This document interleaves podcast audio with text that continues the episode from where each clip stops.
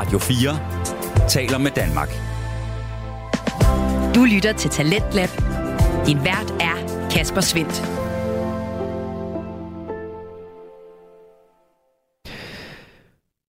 Og således så blev det tid til time 2 af aftenens program, som endnu en gang præsenterer og udvikler på Danske Fritidspodcast.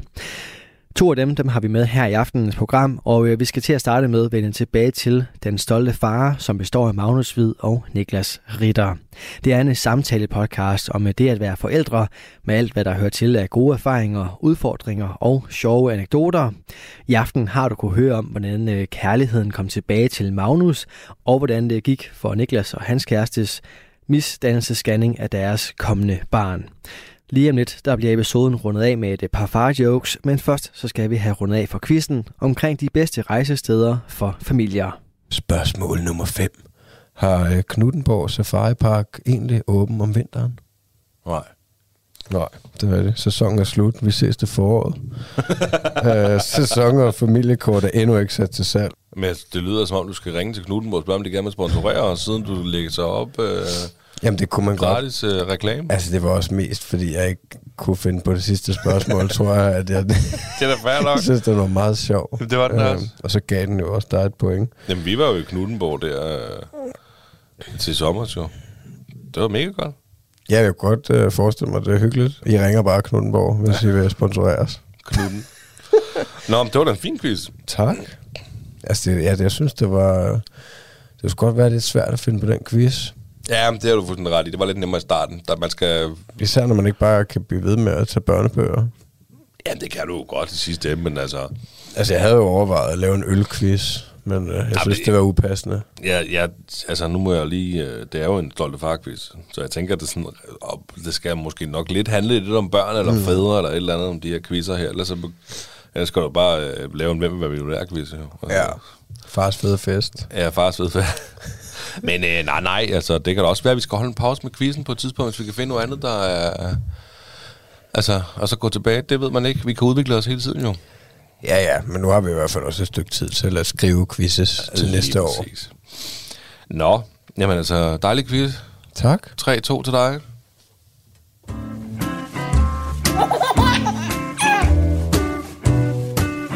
Det stolte far. Det er lige præcis, hvad I lytter til. Hvis I var i tvivl, kære lyttere. Magnus, øh, apropos stolte far, hvad er du stolt af? Ja, undskyld.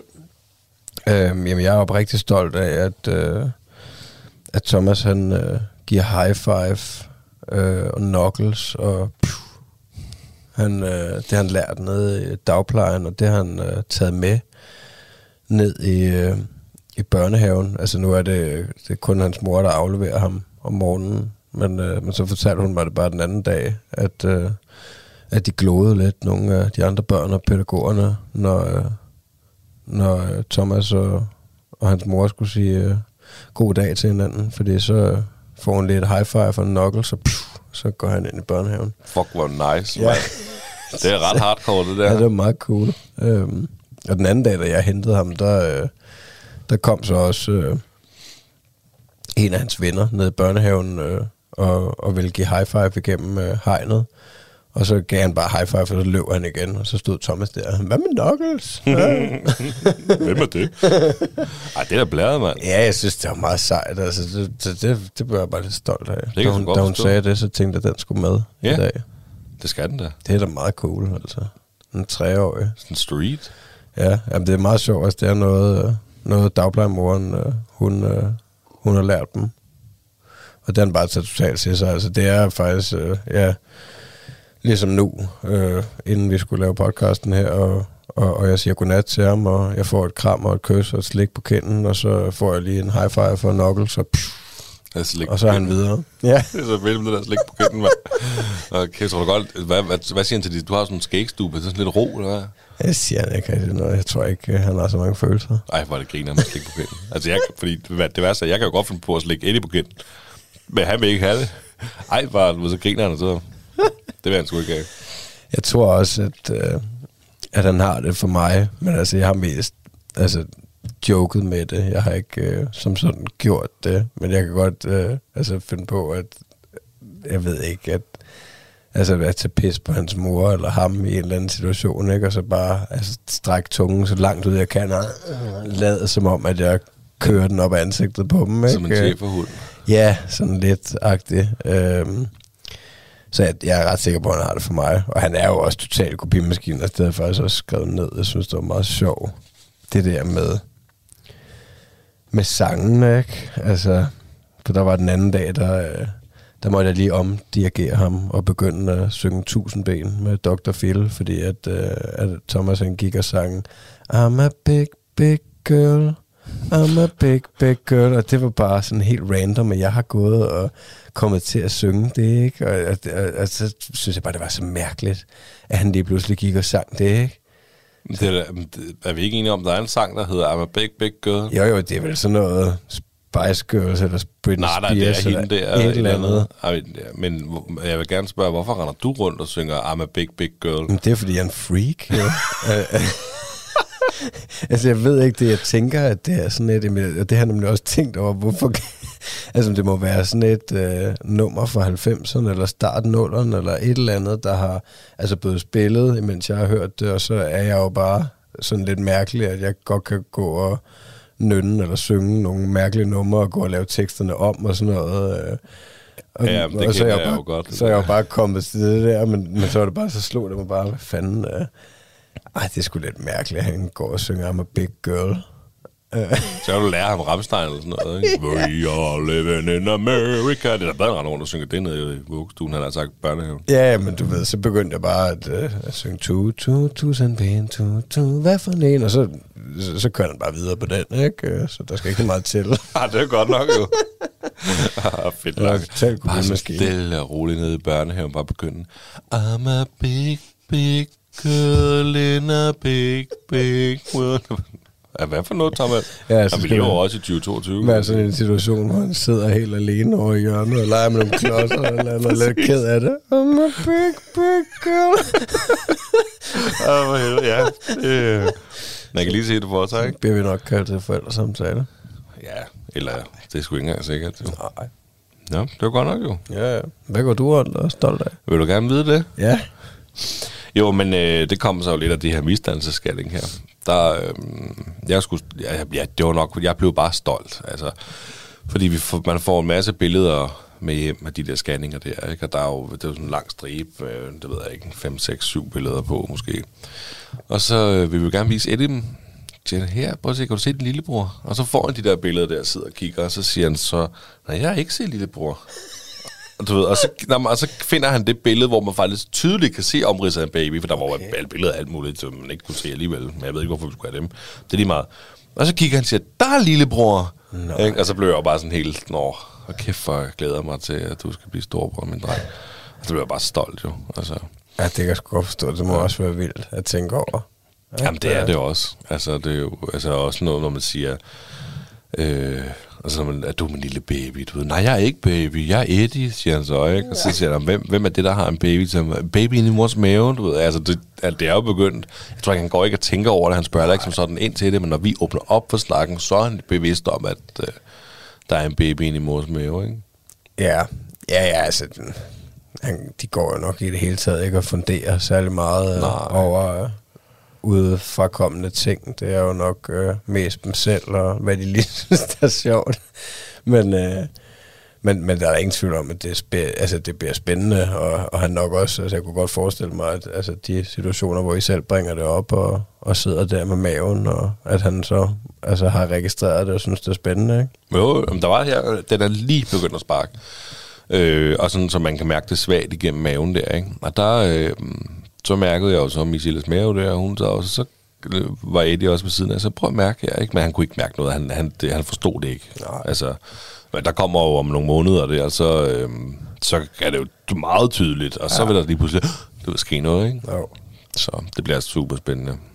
Ja, det må man sige. Ja, for søren der. Jamen altså, vi er ved at runde af jo, ikke? Skal vi så øh, til det aller sidste?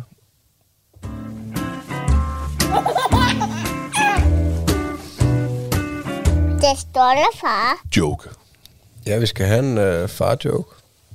Altså, jeg har jo faktisk... Øh, jeg har faktisk også taget digt med i dag. Og det, Jeg, Digt jeg med- skrev et digt til dig.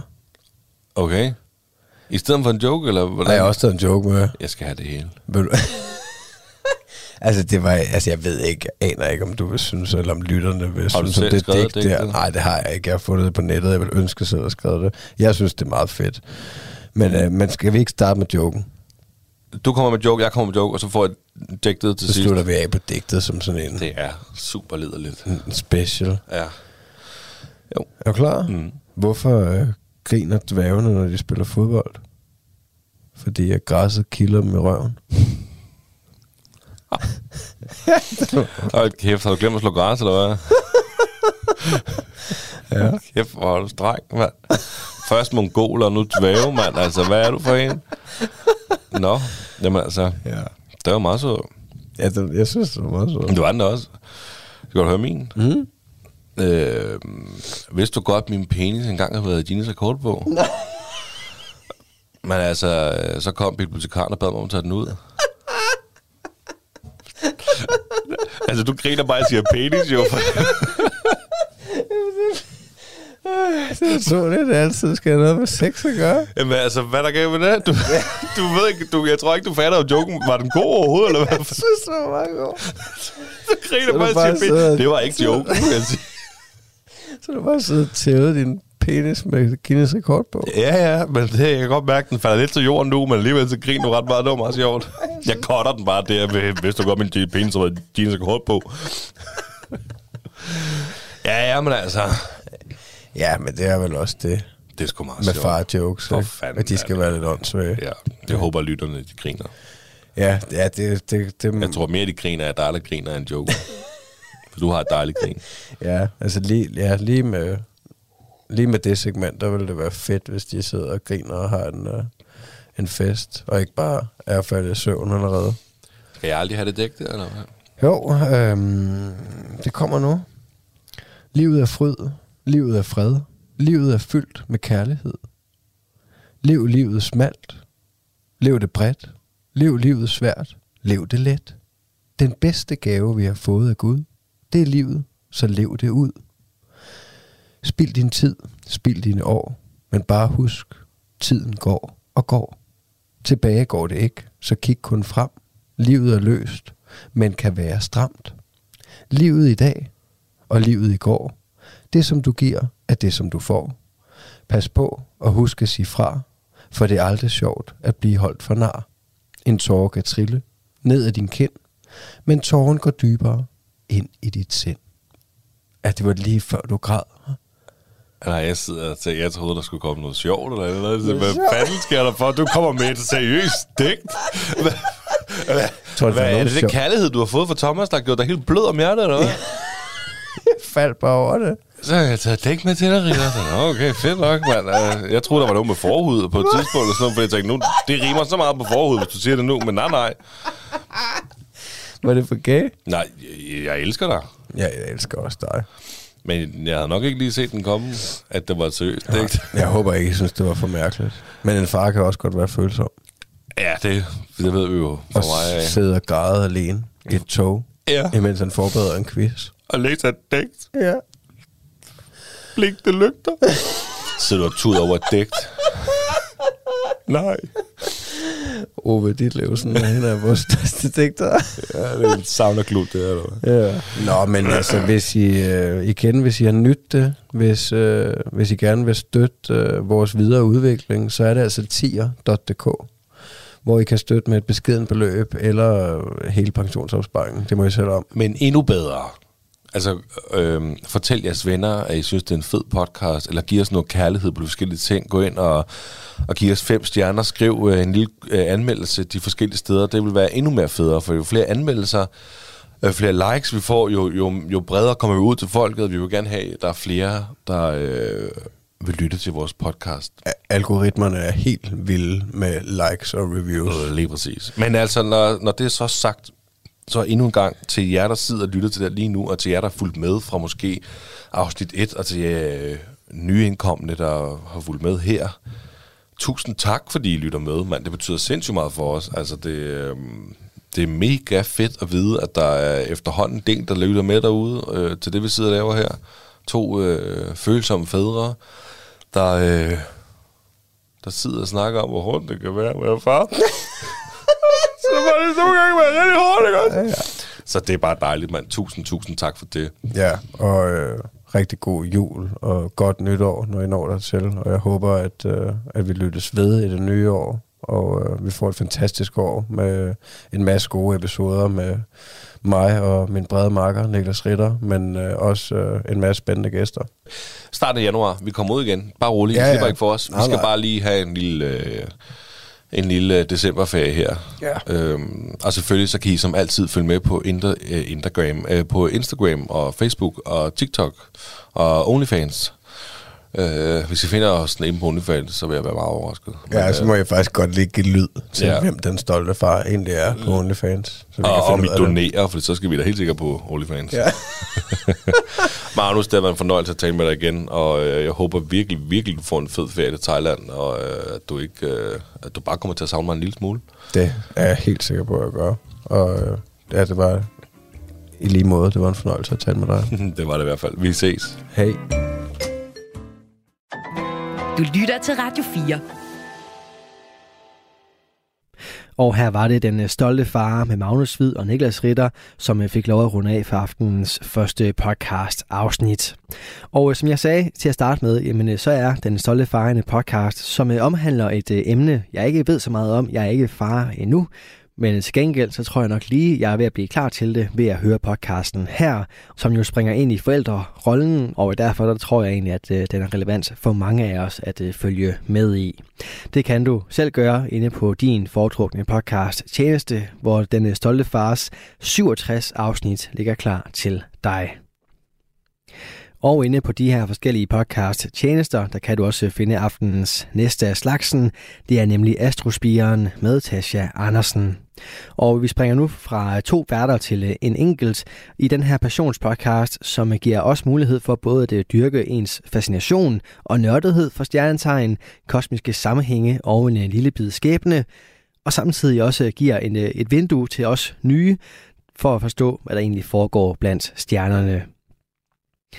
Tasha, hun er en øh, vært, som øh, tager sig i hånden og åbner døren til et øh, univers, hvor alting ikke kan måles eller vejes, men hvor der er forbindelser og modsætninger.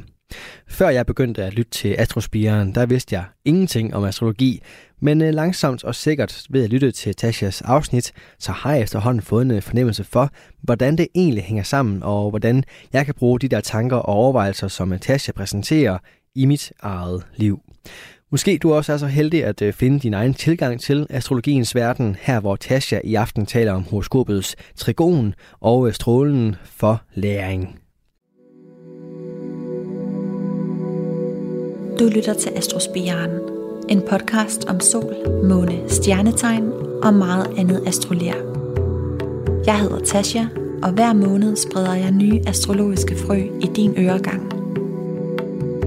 Frø, som du kan samle op studere, vande og måske få til at spire og slå rødder hos dig. Velkommen til. Hej med jer, og tak fordi I er landet her igen. I det her afsnit, der skal det handle om øh, trigonaspektet. Både sådan teknisk, hvordan den virker i horoskopet, og hvad trigon betyder i den esoteriske astrologi i forhold til at den stråle trigon hænger sammen med. Og så er der også et øh, brevkassespørgsmål fra en væder, der lidt for hurtigt kommer til at kede sig på arbejdspladsen. Men lad os dykke ned i det. Find dit horoskop frem, eller gå ind på min øh, Instagram, Astrospiren, fordi inde på min øh, sidste post, der har jeg lavet en grafisk illustration af trigonaspektet. Og jeg har faktisk også lagt et billede op af mit eget horoskop, så du kan se, hvordan det ser ud i live horoskop. Fordi det er jo ikke sikkert, at man lige har alle de aspekter øh, i sit eget horoskop, som, øh, som jeg gennemgår her. Og øh, jeg er så heldig, at jeg har sådan lidt af det hele i mit.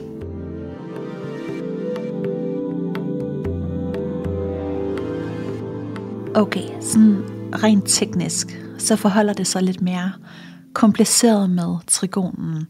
Eller det synes jeg i hvert fald, det gør. Fordi den kan både være det, man kalder for en fuldendt stortrigon, og den kan også være et enkelt trigonaspekt. Stortrigonen den opstår, når tre planeter tilsammen danner en vinkel på 120 grader i forhold til hinanden. Altså et trekantsmønster med tre lige lange sammenhængende sider. Men man kan også sagtens have et enkelt øh, trigonaspekt, der består af kun øh, to planeter, der sammen danner en vinkel på de 120 grader. Altså en enkelt øh, streg, hvis, øh, hvis det giver mening. Og i Live Horoscope, der bliver det her aspekt øh, øh, optegnet med en grøn streg, fordi trigonen opfattes som et af de mere harmoniske aspekter.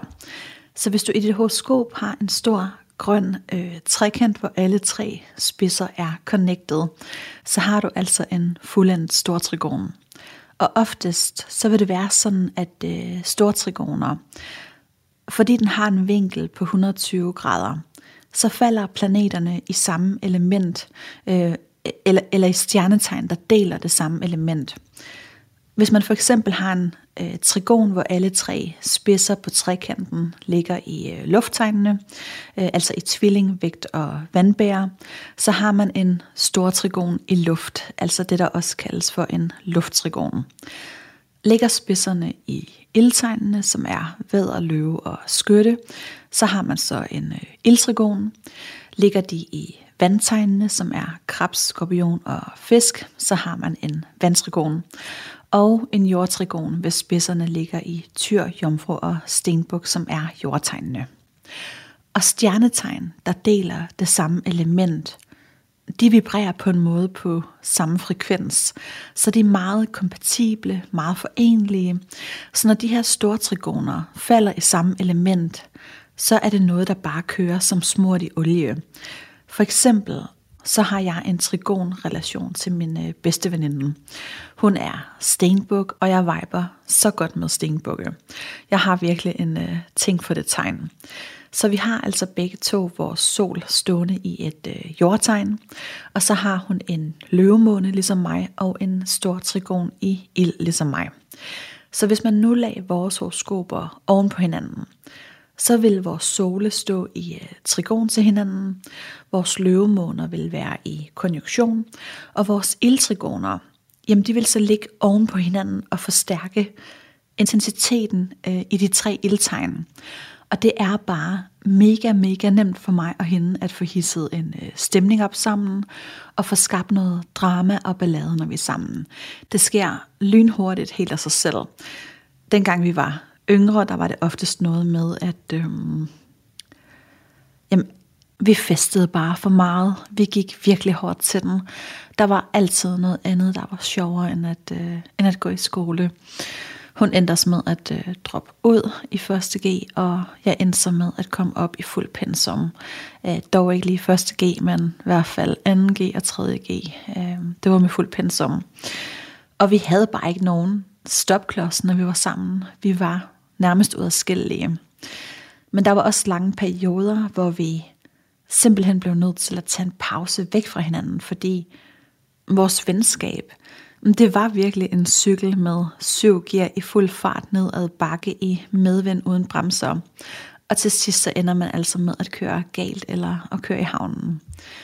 Den dag i dag, der er vi jo blevet voksne, fornuftige, vi er blevet gift, eller den ene af os i hvert fald, og vi har begge to fået børn, så nu er det typisk noget med vores kærester, som vi synes er nogle kæmpe idioter, kæft nogle røvhuller, men fatter ikke en skid, og så kører den derudad, og vi kan næsten ikke stoppe vores ego igen.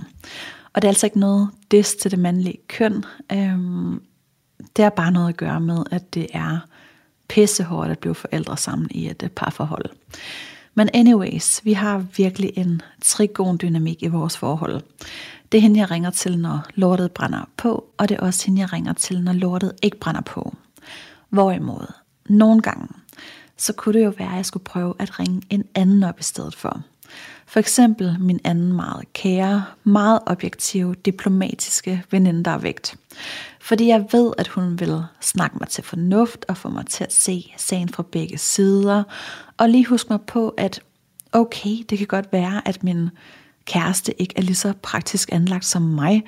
Det er ikke ham, der kravler rundt på stiger, skruer, borer huller i væggene og hænger hylder op.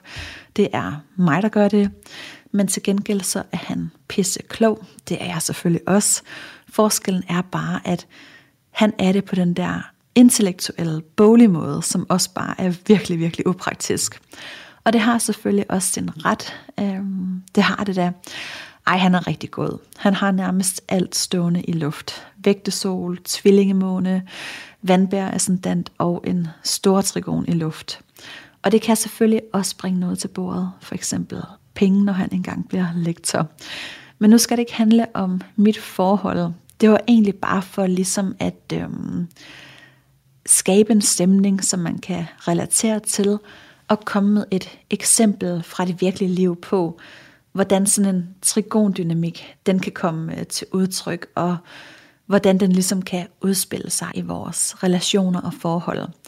Og ofte så er det sådan, når vi er yngre, øh, eller når vi sådan er mere umodne, så søger vi tit noget, der er nemt og genkendeligt, altså noget, der bare kører som smurt i olie, ligesom med den her trigon.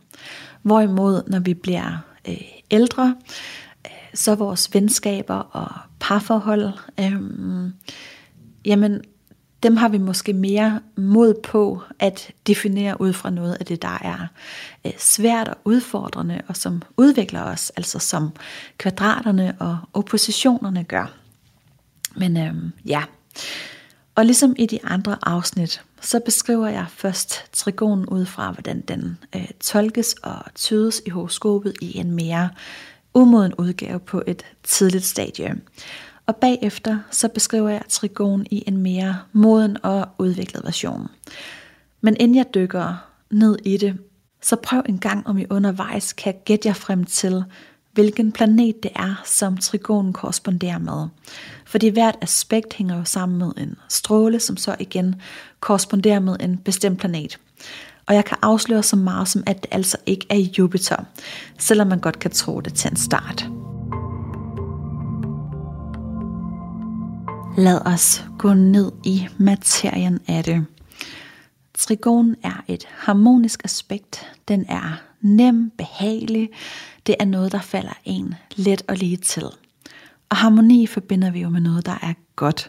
Altså en fordel, vi er blevet begunstiget med i horoskopet.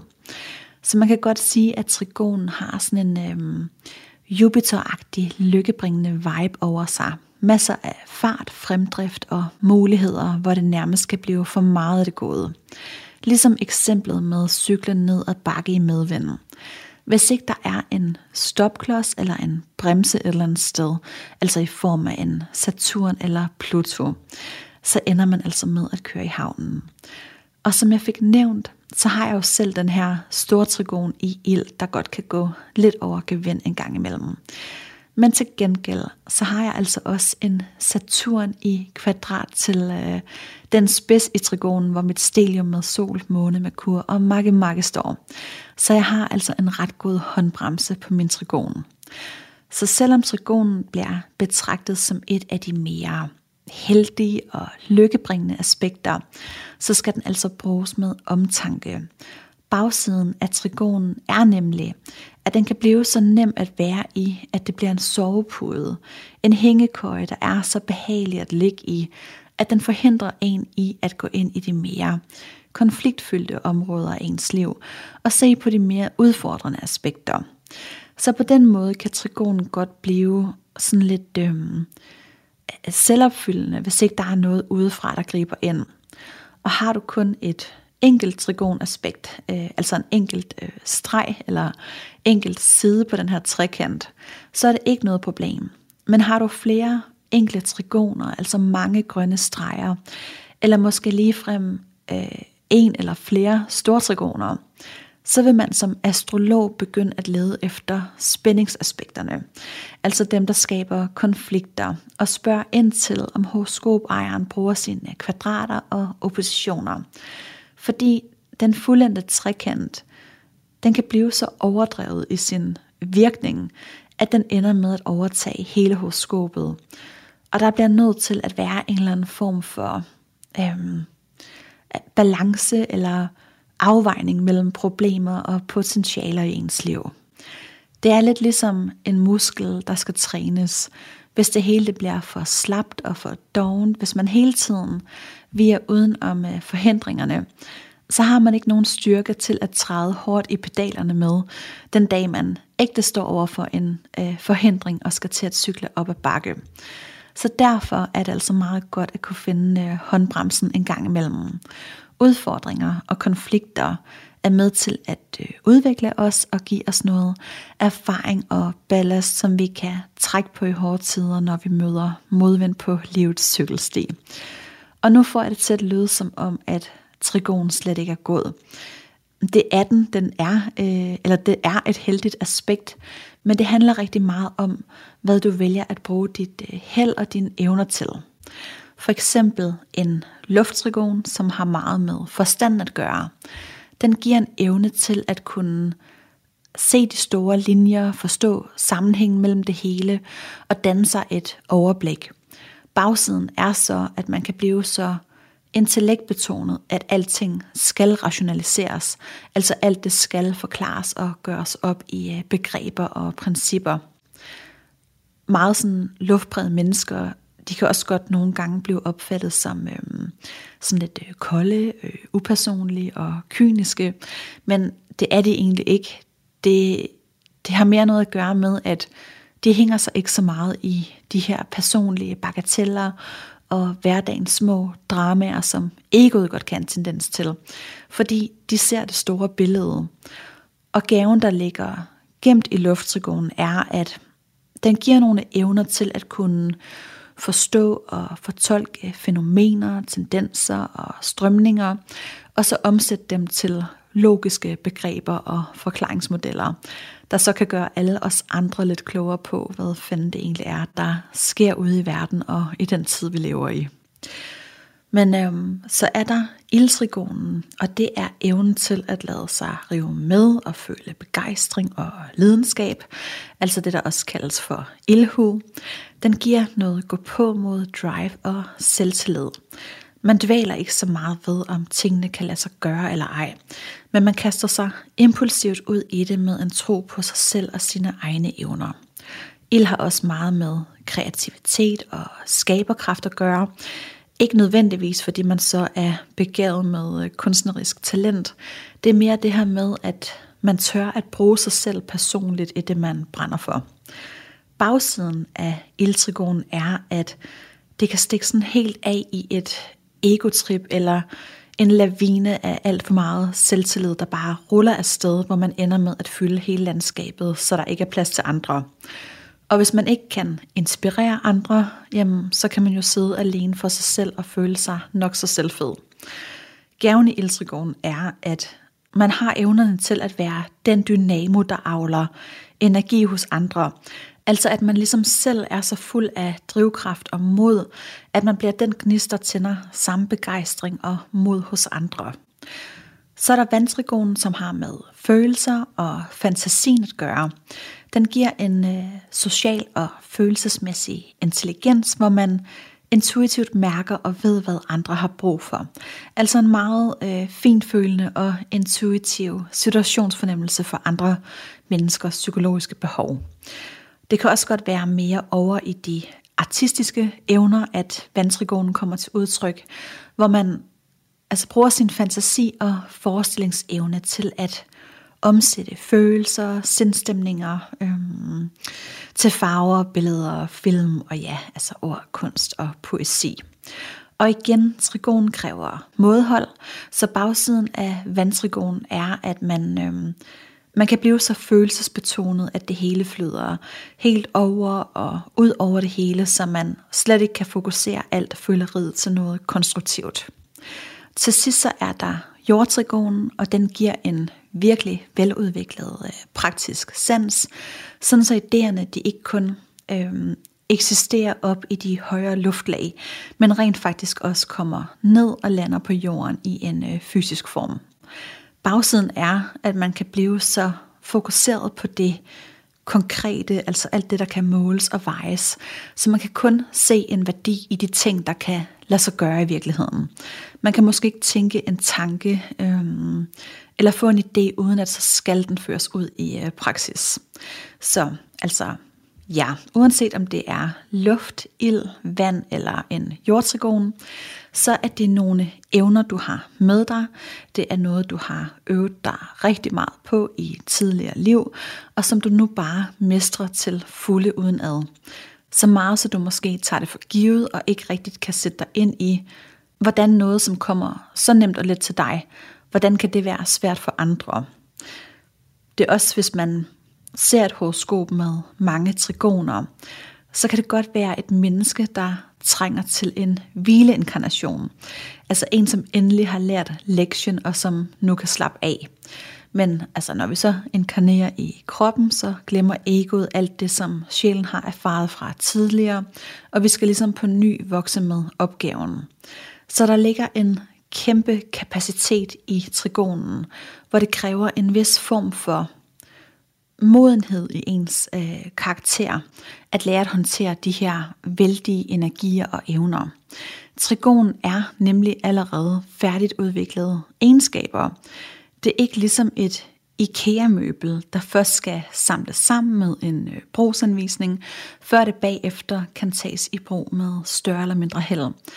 Trigon er allerede top-tunet, øhm, færdig øh, fabrikeret kvalitetsdesign direkte fra leverandøren og ind ad din brevsprække. Og derfor er der heller ikke den store udvikling i den. Og uanset om du har en fuldendt øh, stortrigon eller et enkelt trigonaspekt, så gælder det her princip. Men ved stortrigonen, fordi den forstærker øh, elementets egenskaber i alle tre tegn, så bliver den bare mere dominerende øh, og i øjenfaldende.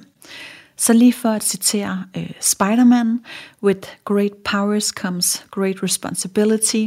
Så hvis man har evnerne til at udrette noget stort og enestående, så handler det om at bruge det i den gode sags tjeneste. Du lytter til Talentlab på Radio 4.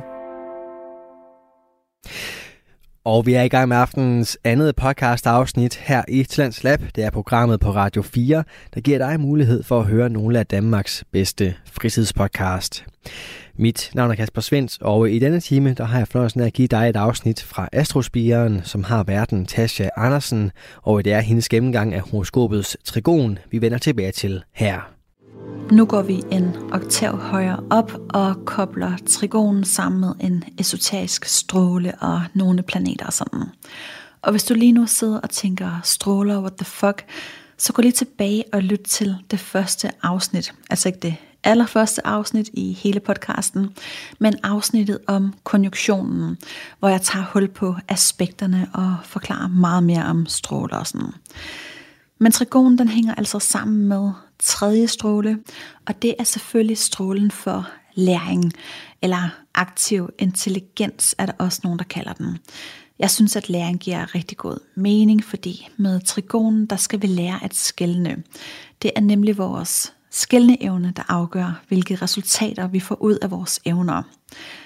Hvis vi kun vil bruge vores evner øh, til at køre i frigear nedad bakke i medvind, jamen så lærer vi ikke så meget. Vi kan også vælge at vende den her fantastiske maskine om, som trigonen er, og begynde at køre op ad bakke i modvinden. Sådan så vi bruger trigonen som en uh, trækkraft. Hvis du ligesom forestiller dig, at alt det vi har i horoskopet, som øh, bøvler og spænder ben for os, jamen hvis du har en trigon, så kan du smække alle de røde streger, øh, alle de konfliktfyldte aspekter, dem kan du smække i krogen bag på maskinen og lade den trække dig igennem lortet, så at sige på godt jysk, selvom at, øh, nu er jeg fra Fyn. Og nu har jeg jo snakket meget om, at øh, trigon er nogle evner, som vi mestrer. Nogle læringer og lektier, som vi har øvet os rigtig meget på i tidligere liv, og som vi nu har med os i bagagen som øhm, øh, iboende øh, livserfaring, altså hvis man tror på reinkarnation selvfølgelig. Og måske har nogen af jer allerede gættet det, Men trigonen og tredje stråle korresponderer med planeten øh, Saturn, den store lærermester, og faktisk også med planeten Jorden, fordi Jorden er en tredje stråleplanet. Og det synes jeg giver så god mening, fordi vi er jo ligesom inkarneret hernede på jorden i kroppen i en fysisk form for at lære noget. Jorden er jo en skole, hvor vi har en karmisk opgave, vi skal tage på os. Jeg snakkede også om det i øh, sidste afsnit, at når vi bevidsthedsmæssigt har fået oplyst hele vores horoskop, når vi kender til alle afkroge og aspekter af os selv, så har vi fuldført den opgave, vi kom herned med. Og den opgave løser vi ikke, hvis, øh, hvis vi kun vil være i trigon i alt det, der føles behageligt og nemt, og hvor vi har medgang. Så opgaven med trigon ligger i os at lære om alt det, der ikke er behageligt, og som ikke kommer nemt til os, sådan så vi faktisk går vores udfordringer i møde og bruger trigon som en rustning, i stedet for at løbe fra problemerne.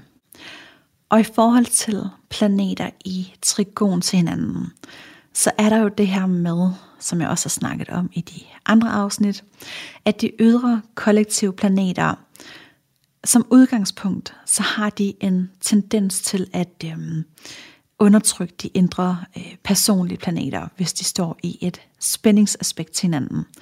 Men i en trigon, så er det noget, der er øh, konfliktfrit. Der er ikke nogen øh, hindringer. Så hvad sker der for eksempel, når Pluto forenes i en lykkelig trigon med Venus? Fordi i konjunktion og opposition, så kunne Pluto jo godt sætte sig på øh, selvværdet, øh, altså sætte sig på Venus og lukke ned for evnen til at nyde og tage imod. Men i trigon, så kan det give et umætteligt behov for nydelse og en sult efter at få sine behov tilfredsstillet. Altså alt lige fra øh, sex, penge, mad og andet materialistisk sult, hvor man vil gøre øh, alt for at blive mæt. Man får måske altid det, man begærer, og man vil gøre øh, alt, hvad der står i ens magt for at få det. Så det er igen noget med at finde håndbremsen. Der er altså ikke øh, sådan en enkel formel på det her. Er det for eksempel øh, Saturn i trigon til Mars, så er man dygtig til alt, hvad man øh, kaster sig ud i, altså sådan arbejdsmæssigt. Arbejdsgivere er især glade for øh, medarbejdere, der har det her aspekt, fordi det er typen, der tager sit arbejde virkelig seriøst, meget øh, pligtopfyldende, flittig og god til at arbejde og nå i mål. Måske også typen, der ikke rigtig kan finde ud af at holde fri og, øhm, og tage en fridag og slappe af. Er det Uranus i trigon til månen, så kan det give en del følelsesmæssige spændinger. Det her aspekt, det har jeg faktisk også selv, men i en trigon, så er det ikke noget problem. Man er bare sådan lidt øhm, højspændt og nervøst anlagt hele tiden. Altså det kan godt være, at det er et problem for andre, sådan så andre mennesker omkring en synes, man er sådan lidt øh, hysterisk og stressende at være omkring. Men for personen selv, der har det her aspekt, så er det ikke noget problem. Det er bare, øhm, det er bare sådan, det er. Er det Neptun i trigon til for eksempel Merkur? Øhm, den har jeg faktisk også. Jeg tænker nogle gange, at jeg måske er en af dem, der har fået mig en hvileinkarnation. Men i hvert fald, så giver det en sjette sans for tanker. Du kan mærke alt, hvad andre tænker, og du er sensitiv over for tankeformer. Men igen, det er ikke noget problem. Det er bare sådan, det er. Havde det nu været et kvadrat, så havde det måske været meget mere konfliktfyldt at få alle de her tanker ind. Men i trigon, så er det noget, der ja, føles nemt. Man kan måske mere se på de store planeter som et slags øhm, turbobatteri til de små planeter. Men altså, ja, prøv at se på dit øh, eget horoskop. Prøv at se på, hvilke planeter, der står i trigon til hinanden, og sammenligne dem med øh, kvadraterne og oppositionerne. Nu har jeg ikke gennemgået kvadratet og sekstilen endnu, men sådan lidt øh, øh, groft, så kan man sige, at øh, trigonerne og sekstilerne, øh, det er der, du finder evnerne til at løse konflikterne i de mere spændingsfyldte aspekter. Så ja, det handler om at skelne mellem, at det, der føles behageligt, ikke nødvendigvis er lige med det gode, og det, der føles ubehageligt, ikke nødvendigvis er lige med det dårlige.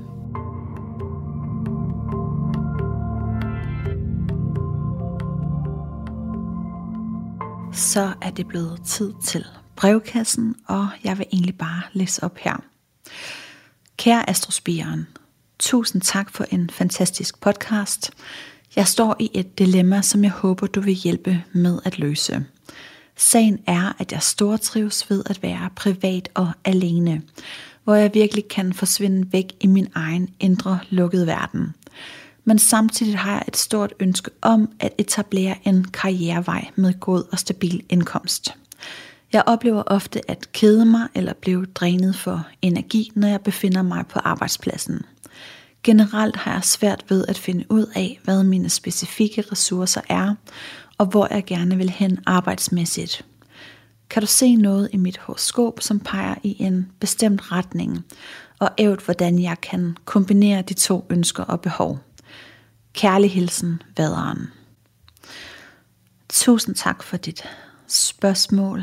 Øhm, jeg skal selvfølgelig prøve at svare så godt jeg kan. Øhm, du skriver, at du hurtigt kommer til at kede dig, og du er jo altså vædder, Så det bor i dig som en del af din kerne, at du trives bedst, når der er gang i den, og med en masse øh, nye projekter.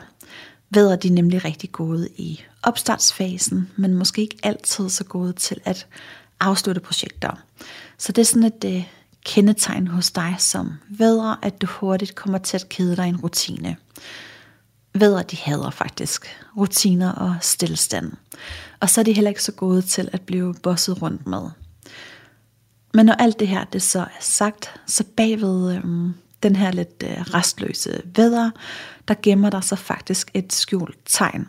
Og det er stenbukken, fordi du har en overvægt af planeter i den øh, kardinale dynamik og jordelementet.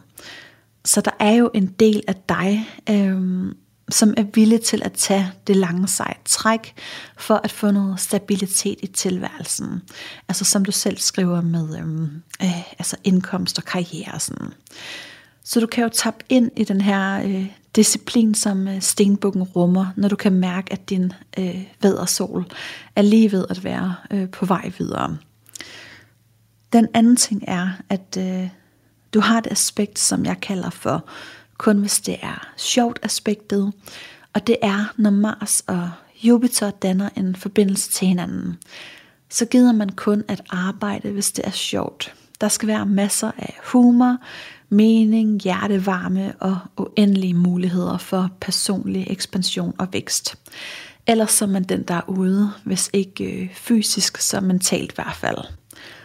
Og når du så har Jupiter øh, stående i vaderen, også i 8. hus, så handler det for dig om at finde arbejdsglæde ved at få frie rammer til at være dig selv, til at øh, præstere og til at være øh, selvstændig og selv træffe dine egne beslutninger. Måske en eller anden form for noget øh, freelance, maybe. Jupiter i 8. hus vil også give dig rigtig meget øh, glæde ved at arbejde med personlig udvikling. Måske hvor du arbejder med andre menneskers personlige vækst og udvikling. Ved at de jo faktisk, øh, altså de er jo virkelig inspirerende mennesker, og og tit er de også rigtig gode i, øh, i rollen som, øh, som coach. Noget andet, der også kan forvirre dig lidt øh, i alt det her, det er, at du har MC i tvillingerne. Så der kan godt være sådan lidt noget, øh, altså noget flyvskhed, og øh, en tendens til, at øh, jeg vil det heleagtigt i forhold til målsætning og karriere. Men MC i øh, tvillingerne peger på en eller anden form for øh, formidling af viden, eller at man ligesom er den, der bygger mental bro til forståelsen af noget. Og så har du øh, Mars i øh, konjunktion med øh, månen, begge to i vandbæren øh, og i femte hus. Og Mars og måne sammen betyder, at du på en eller anden måde skal have dine følelser, øh, din omsorg med i dit arbejde. Månen den er også øh, svingende, øh, så det kan også godt betyde, at ens arbejdskraft kan svinge meget i perioder. Altså har du en dårlig dag, er du ked af det, så præsterer du efter dine følelser. Øh, og det, at Mars står i vandbæren, det er så en yderligere understregning af, at øh, du vil have frihed i din måde at udfolde din arbejdskraft på. Altså du arbejder bedst under dine egne systemer. Øh, men måske også noget øh, kreativt. Altså det står jo i femte hus, så måske noget visionært, kreativt, hvor du drager omsorg for fællesskabet øhm, gennem en eller anden form for formidling. Nu aner jeg jo intet om, hvem du er, eller hvad du laver og interesserer dig for. Og øhm, altså, der er jo så mange muligheder i det her. Øhm, det er jo bare det her med at finde sin, øh, finde sin hylde. Men jeg tænker lidt, at en sol i 8. hus har ret så meget psykologisk styrke og kapacitet i forhold til at, øhm, at kunne rumme andre menneskers smerte og traumer. Altså plus at du så har en Neptun til din sol. Og det er jo nok også noget af det, der gør, at du kan forsvinde væk i din egen indre verden. Øhm, men ligesom prøv at, at, at vende den her øh, evne til at kunne forsvinde væk. øh, prøv at, at få den vendt om til noget, øh, en eller anden form for noget intuitivt, hvor du kan være øh, en hjælp for andre. Om du skal være selvstændig, øh, det ved jeg ikke. Du skal måske finde en middelvej, noget freelance, ekstern konsulent, rådgiver, øh, eller et job med virkelig frie rammer. Du har nemlig høstplaneten øh, Ceres stående i fiskene i 6. hus. Og Ceres udgør faktisk hovedet på et øh, dragemønster, hvor Makke Makke øh, i 12. hus udgør halen. Og 6. hus, det er jo vores øh, altså daglige arbejde og rutiner. Og med Ceres i fiskene, så handler det på en eller anden øh, måde om at få de ydre og indre verdener til at hænge sammen i dagligdagen. Og også det her med at finde ud af, at der findes masser af magi, skønhed øh, og mystik i hverdagen, sådan lidt triste, grå og kedelige trummerum. Ceres hersker jo i jomfruen, som har meget med orden, rutiner øh, og vaner at gøre. Men når jomfruens hersker Ceres, øh, så står i det modstående tegn fiskene i jomfruens 6. hus, så er man måske ikke så god til at holde fast i en rutine. Man flyder måske sådan lidt ud i, øh, i strukturerne. Men hvis du lærer at få de her to verdener til at smelte sammen, så vil du faktisk kunne høste på det.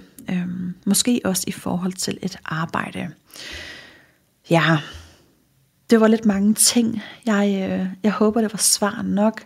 Du er velkommen til at skrive til mig igen, hvis du, øh, hvis du vil have noget uddybet. Jeg er faktisk også selv ret nysgerrig på, om jeg har, om jeg har ramt rigtigt her. Øh, ja. Sidder du selv derude med øh, spørgsmål til øh, dit horoskop? Er der noget, du er nysgerrig på? Så skal du ikke holde dig tilbage, men øh, fyr den af med spørgsmål. Du kan skrive til mig på Instagram, hvor jeg hedder Astrospiren, og du kan også sende en mail med spørgsmål til astrospiren gmail.com.